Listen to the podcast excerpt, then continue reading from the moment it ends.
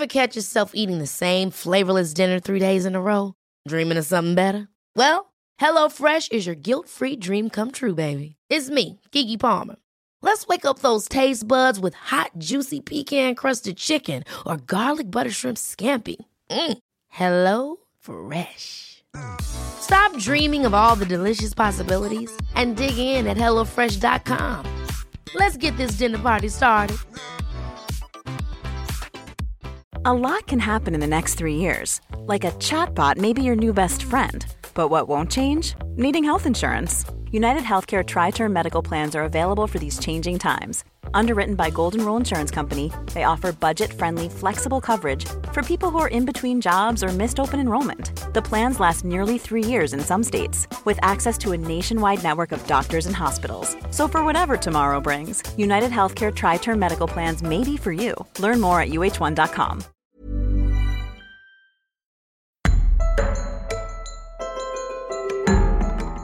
You're listening to Justice, a podcast series exploring all aspects of the criminal justice system with me, prison philanthropist and founder of One Small Thing, Edwina Grosvenor.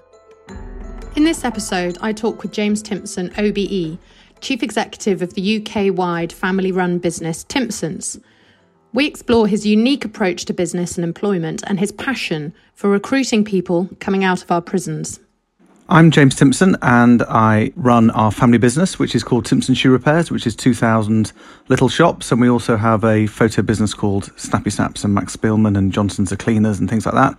And I'm also really interested in prisons. We're the largest employer of ex offenders in the country. And we've got over 600 colleagues who we first met in prison.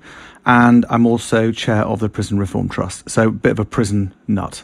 And your company has been going for 150 years, is that right?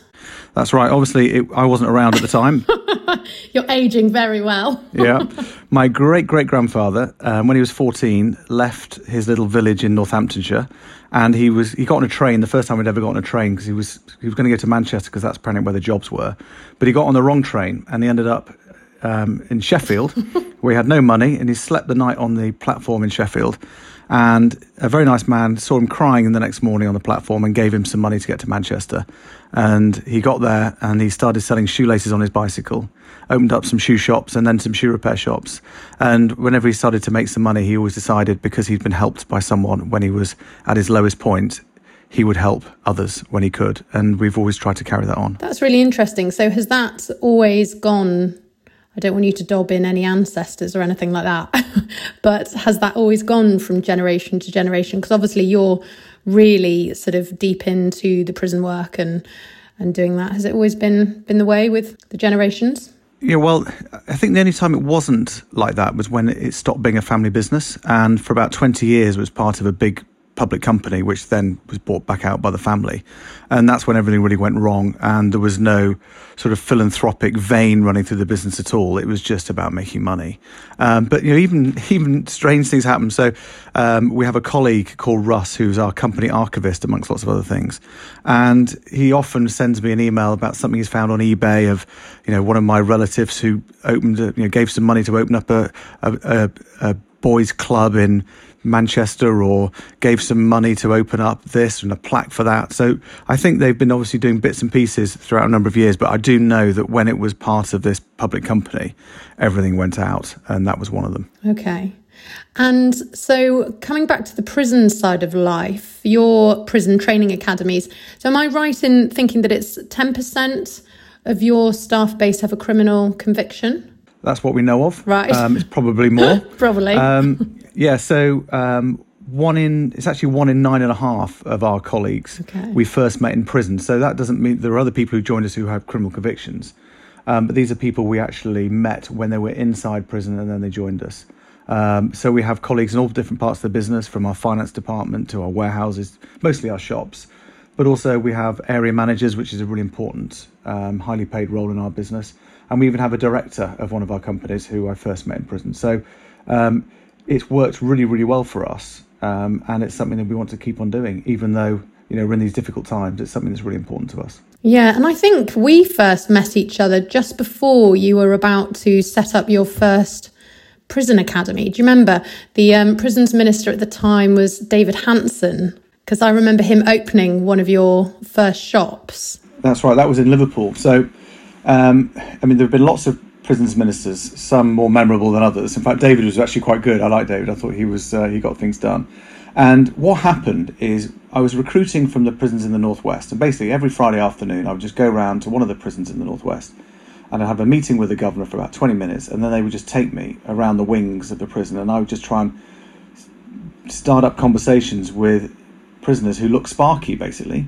And um, if they were interested in a, a, job, I would basically give them my business card and they would hopefully give me a ring when they're out. But one of the things I noticed is that when they showed me the workshops, and this was you know 15, 16 years ago, very few of them were in any way you could any way describe as good. Most of them are terrible. And I remember going past you know workshops where everyone you know everyone was asleep or playing cards, and it was just so un- uninspirational. So I just said to the governor at the time, Alan Brown, said, "What, you know, why, why don't I just open up a workshop and I'll train people how to repair shoes and repair watches and so on?" He said, "Yes, but you can't train anyone to um, cut keys." Said, "Fine, I'll do anything apart from that." Yeah. And that's why we set the one up in Liverpool, and it was a success. It, in, to some extent, it didn't. I mean, we don't have it there now because they changed the way the prison works, but I think it helped change the culture of prison industries a little bit.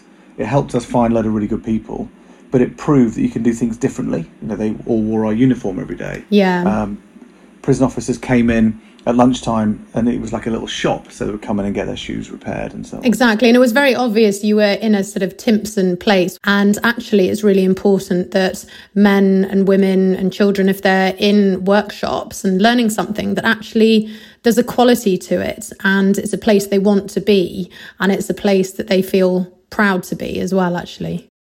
Yeah, so we did things like we bought blinds to cover the windows so you couldn't see the bars, mm. and we took all the prison signs down. I mean, we had to have our shadow boards for because we have knives and hanger and hammers and all this sort of stuff in there. Um, but no, it didn't feel like you were walking into a prison when you were there. Yeah, and how many prison training academies do you have now?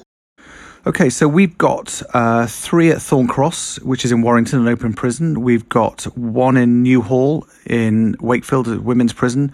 One in Downview, another women's prison in South London. We've got a um, like a production workshop in Whitemoor, sort of Cambridgeshire way. And we used to have one at Blantyre House, but they closed the prison, so we moved it to like basically industrial unit where we train men and women who come out on day release from the various prisons around in this sort of the Kent cluster. Yeah. So that's what we've got now. And your retention rate, I see, is 75%. Um, so the people you recruit out of prison into your organisation, into your company, 75% of them stay, which is really high. Yeah, I think because there are probably a number of reasons. One is we re- we generally recruit quite mature people who've got to the stage where they just want a normal job, and um, you know we offer that. Um, also, that it's difficult to get a job when you've got a criminal record, and there are very few companies that openly recruit people like that. So they don't have as many options. So it's probably more of an incentive for them to stay. Yeah. Um, but also, you know, we're quite good at picking good people, and they're successful. They get promoted quickly, and they start earning good money, and they're happy, and they meet new friends as colleagues, and so it all seems to sort of work. Not all the time, but it never works all the time anyway. Yeah. But um, yeah, it seems to work. Can you talk us through the process of before you decided to start recruiting from prisons and thinking, right, okay, I'm going to have to do a bit of work maybe with, you know, the existing staff that I have and maybe tackle some, you know, HR issues. How did you go about that? Because, you know, I think there'll be a lot of people listening who would probably be like, oh, I'd like to do that, but it would never fly in my organization because people have certain views. Yeah, well, I mean, it does help that it's a private business, and um, you know, I'm yeah. not on the stock exchange or anything like that, so we can sort of do what we want. Yeah. But I recruited about ten or twelve men from the northwest prisons before I told anybody what I was doing, and I had an area managers conference. Remember in Frodsham, not too far from where we live, and um, I sort of told everyone. I said, "We just want to let you know over the last four or five months, I've been recruiting these people from prison, da da da, and explained who they were. And the reaction was, you know, I was worried that they would say, "Oh my God, you can't do this. You know, you're employing armed robbers and burglars, and you're cutting keys. You know, it's ridiculous. What are you doing?" But the reaction was, one, these people you recruited are actually very good, apart from one who we had a nightmare with. right. If they're that good, why didn't we go and get some more?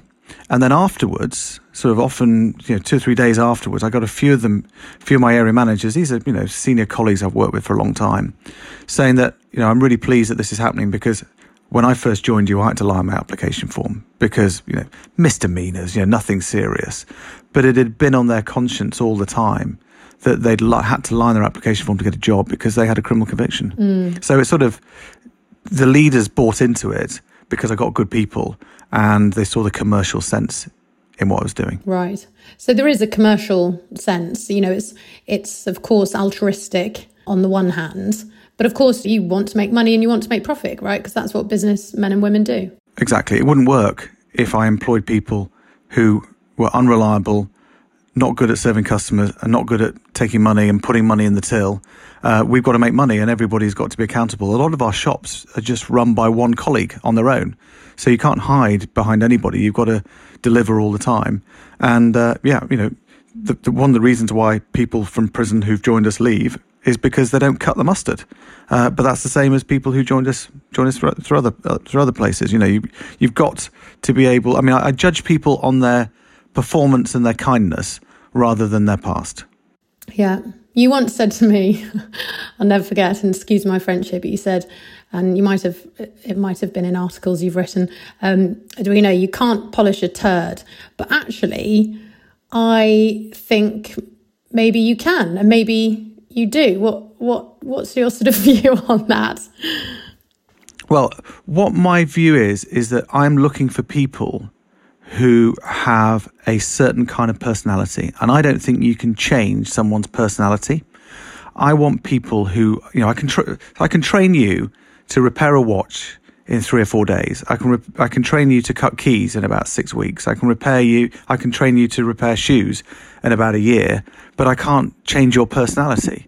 And what I'm looking for is personality. So people in prison I come across are often very sparky, bright, often had trouble at school, often dyslexic or ADHD or whatever.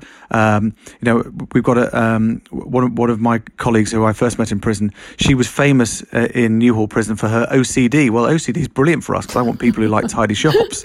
So, so, so when I say that you can't change people, you can't change people's personalities, but you can give people opportunities to be who they are and be who right, they want to be. Right. And that's what I think giving someone a job who has been in, prison, if you pick the right people at the right time, that's what you give them. And people just want to be successful. And that feeling of success often takes time for people to be comfortable with when they leave prison because they've had so much disappointment in their lives. Yeah. Um, and that's what we try and manage as well. And the other thing about recruiting from prison is that um, you get a sort of an idea of how people have behaved to a certain extent over the last year or however long their sentence have been, don't you? You would get much more information, I presume, than you would recruiting someone off the street. Oh, completely. I mean, if you filled out an application form to come and work in our business now, yeah, if I'm honest, I wouldn't check it. Yeah. I mean, most CVs are really pure fantasy. And for us, the, the only point of a CV is what's your name and what's your phone number because I just want to chat to you to work out what your personality is. We don't even look at all your qualifications or where you work. We're not interested. But when you when you recruit someone from prison, you get every piece of information and it is correct. So there's no hiding. And one of the things that we try and do when we when we interview someone in prison is just to to ask to give them that opportunity to tell us what happened. And it's the way they tell us gives us a really good indication of whether they're ready for a job with us. Right. And have you had, and I'm sure you have over the years, people who just haven't been able to accept the crime that someone might have committed because of maybe even personal things that have happened to them? Yeah, so I have a colleague um, who uh, who's worked for us for a long, long time, and when I when I first announced what we were doing, he said he phoned me up and said, "Listen, just you know, hope you don't take this personally, but I will not work with anybody who has been to prison because my son was murdered." Mm. And so completely accept, understand that, absolutely fine. Um, we also don't recruit sex offenders because for two reasons, well, a number of reasons. One is my colleagues don't want to work alongside sex offenders. That's just what they tell me. They're happy to work work alongside people who've committed murder and uh, you know um, drug dealing and so on, so on. Um, but also, we take photos. Uh, we do photo ID of adults and children, and we just didn't feel it was appropriate at all. So we are selective. Yeah, but you never had anyone who sort of like walked out, kind of going, "This is." ridiculous. I don't want to work for Timpsons anymore. We've had some bad press. Uh, the worst headline I had was in the Belfast Evening Telegraph, which was "Killer Cobbler Cuts Keys," which is pretty damning. I thought Not good for the brand. Yeah, and we have sort of you know lag lag cobbler and that sort of stuff. We had one guy we I recruited from Liverpool prison, very sparky guy, and he was running one of our shops um, not too far from the office here in Cheshire, and he he didn't just steal the money. He punched a customer and, and, and threatened to burn down the shop. Oh, wow. But that was sort of an extreme one, but it didn't put me off because so many of the people we recruit from prison, you know, they're probably better and just as good as anybody else who we recruit.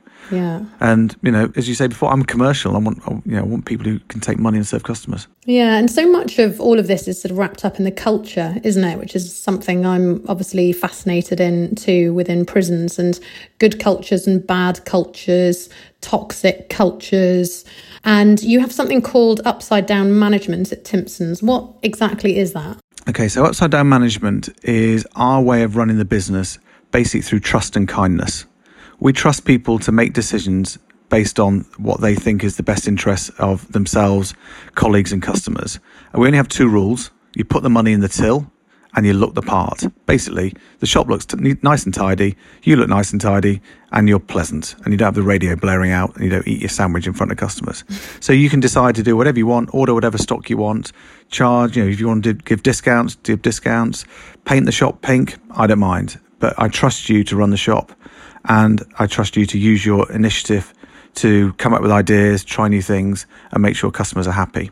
So the culture it, you know, all culture change takes a long time. But what amazes me about prisons is how a culture can differ so much depending on who the leader, i.e., the governor, is. Yeah, and you've seen the good, the bad, the ugly, right? Yeah, I mean, what amazes me is is that you know, Cat A prison in Durham is the same as a Cat A prison in London. They basically they do the same thing. They look the same. They have the same kind of prisoners there. They eat the same food. They have the same workshops.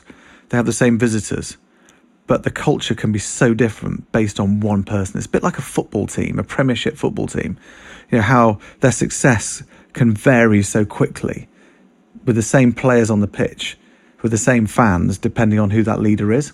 Mm. And prisons are, for some reason, just like that. So you can you can have a prison where very very successful, going really well, um, you know, self harming low, drug testing low, reoffending low, and then you have a change in leadership, and within six months, all the indices are going the wrong way.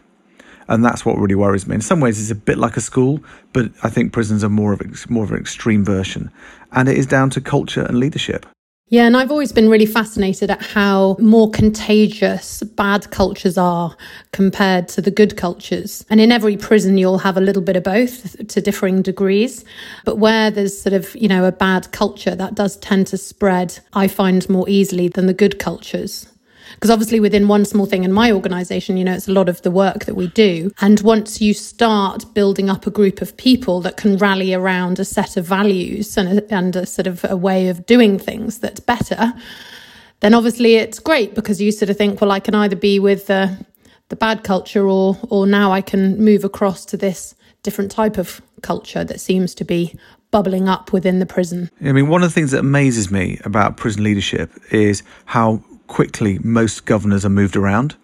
So there are some examples of prisons where the governors have been there for a long time, and they are generally the most successful prisons we have, successfully run prisons we have. But what I would like to see is if you're appointed to be a governor of your nearest prison on the Isle of Wight, Edwina, then you'd be appointed to a four year term minimum um, with the option at year three to extend it to a total of seven years. Because I remember reading and some research about a head teacher is you know, the, the most effective point when they should leave is after seven years. That's when they've really delivered the culture and they're probably ready to move on. So I would like prison governors to actually live in the communities that they're serving and to get fully engrossed rather than just waiting for the next job to come along. Or if things aren't working out, just get bumped off back to uh, Petty France, the head office in London. Um, because I, I just think culture change takes so long and it's so complex that you need the leaders to be there to be able to drive it through and to be accountable for it. Well, exactly. Imagine if you had a CEO that was changing every two or three years, or a headmaster or a headmistress changing every two or three years. You'd know that that school or that organisation was in absolute dire straits. There'd be something exceptionally wrong going on if that was the norm. But for some reason, it just is uh, acceptable in the prison system. And I've always found that deeply worrying. Yeah, it needs to change. It does, but then, but then I suppose compared to the prisons ministers, I think we were sort of up to almost six, weren't we, within a year this year? But anyway, yeah, I think we've had more housing ministers than prisons ministers, but it's not far off. I know it's like when people say to me, "Why do you know so many MPs?" I'm like, because there's been so many prison ministers. I worked in the system for about twenty years. That's a lot of politicians you get to meet. But moving on slightly from that, then, as a company as a whole. Is there a particular legacy that you want to leave behind? Well, I'm really proud of what we've done recruiting people from prison, and we recruit people from other walks of life and other challenges.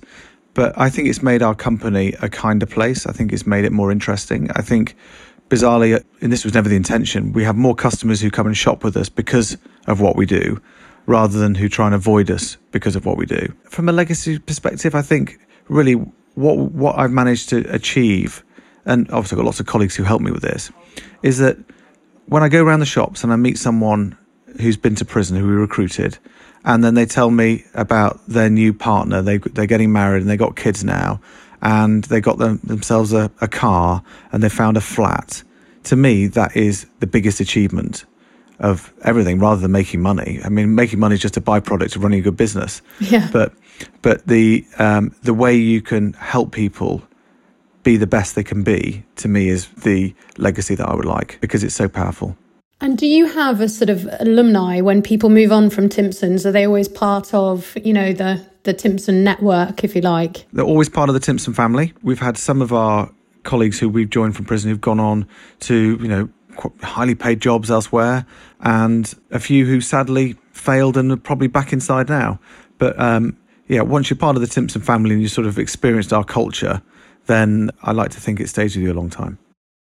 I mean, obviously, recruiting from prisons has been a really positive thing for you. But as you said earlier, you're passionate about prisons. You've got the bug like I have, and it's kind of a way of life to a certain extent. Would you say to other companies that were sort of keen to do it, yes, definitely, you know, you should?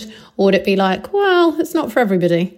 If you're going to do it well, it's one of the best things you can do because you get great people. But you need to be careful that you don't just see it as a short term thing. I mean, it always worries me when I meet a chief executive, you'll, you'll, have come across this before. They go, This is a great idea. We should be doing this. I'll ask one of my HR team to uh, speak to you and get it sorted. It's not. It's not about getting it sorted. Yeah, it, it will never work. I don't even bother then. I have a colleague called Darren, um, who you've met, who basically spends a lot of time with other companies helping them recruit, um, taking them into prisons, holding their hands, doing the interviews, guiding them about who the best people to take on and so on. And that's been a really good way of helping other companies get going. But there are certain businesses where it's difficult, you know, financial services, difficult um, because of all the regulation, the FSA regulations. I, I, I would love uh, Parliament to employ ex offenders. I'd love the police to employ more ex offenders. I think Parliament probably do have quite a lot of ex offenders in there, don't they?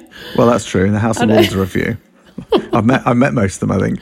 Yeah, exactly. So you would be a big advocate, but I think what you're saying is it's entirely down to the buy-in of the sort of top leadership, right? Completely. And it has to be something that fits in with the business because you want people to be successful and successful for you. And if if you don't have those two things, it doesn't work. Yeah. And I imagine you need quite a big dose of emotional intelligence as well, because managing people effectively and being kind but firm with your managerial skills can also be quite difficult. And I think there's probably quite a lot of leaders out there that just can't do that. Yeah, I mean, a lot of people don't like having difficult conversations, and it's something you sort of have to learn to do a bit.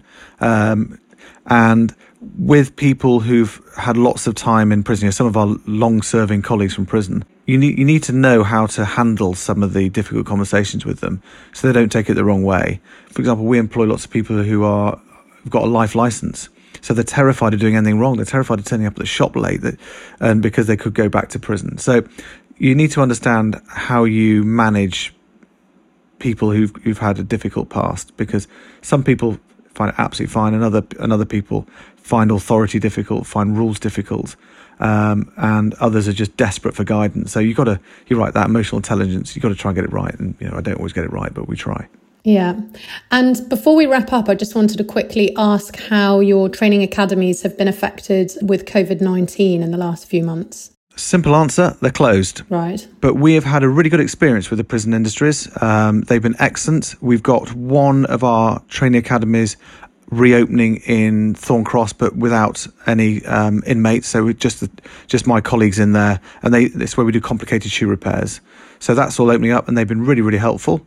Um, but it does concern me how long it's going to take to get everything back up and running again, because we had so many great people who were training with us and I worry we'll sort of lose them in the system.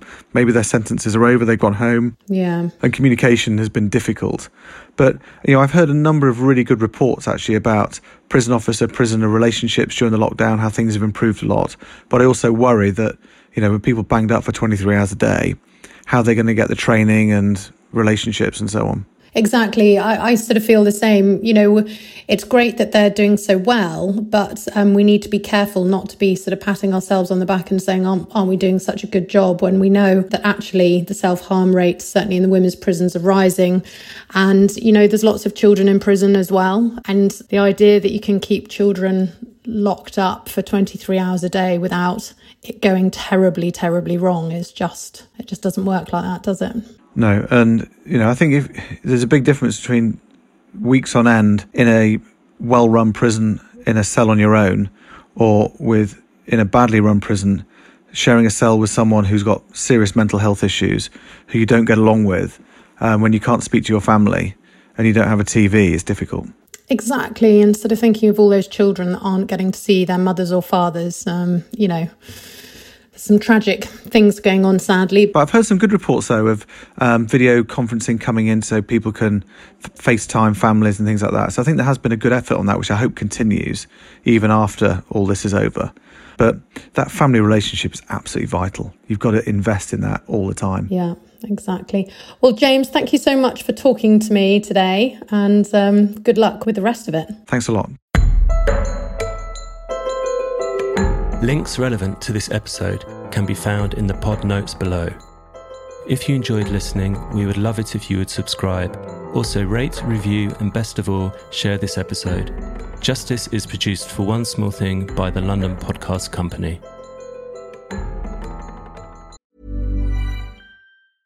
There's never been a faster or easier way to start your weight loss journey than with PlushCare PlushCare accepts most insurance plans and gives you online access to board-certified physicians who can prescribe FDA-approved weight loss medications like Wegovy and Zepbound for those who qualify. Take charge of your health and speak with a board-certified physician about a weight loss plan that's right for you. Get started today at plushcare.com slash weight loss. That's plushcare.com slash weight loss. plushcare.com slash weight loss. Hold up. What was that? Boring. No flavor. That was as bad as those leftovers you ate all week. Keke Palmer here, and it's time to say hello to something fresh and guilt-free. Hello Fresh. Jazz up dinner with pecan-crusted chicken or garlic butter shrimp scampi. Now that's music to my mouth. Hello Fresh. Let's get this dinner party started. Discover all the delicious possibilities at hellofresh.com. Wow. Nice. Yeah. What you're hearing are the sounds of people everywhere putting on Bombas socks, underwear, and t-shirts made from absurdly soft materials that feel like plush clouds. Yeah, that plush. And the best part? For every item you purchase, Bombas donates another to someone facing homelessness. Bombas. Big comfort for everyone. Go to bombas.com slash ACAST and use code ACAST for 20% off your first purchase. That's bombas.com slash ACAST. Code ACAST.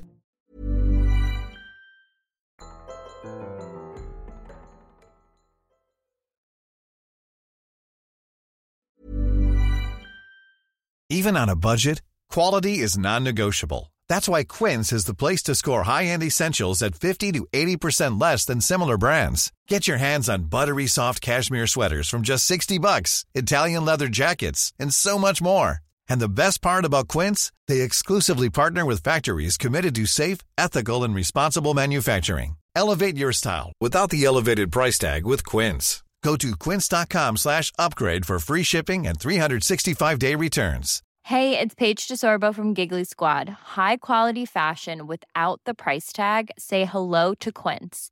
I'm snagging high-end essentials like cozy cashmere sweaters, sleek leather jackets, fine jewelry, and so much more. With Quince being 50 to 80% less than similar brands. And they partner with factories that prioritize safe, ethical, and responsible manufacturing. I love that. Luxury quality within reach. Go to quince.com slash style to get free shipping and 365 day returns on your next order. Quince.com slash style.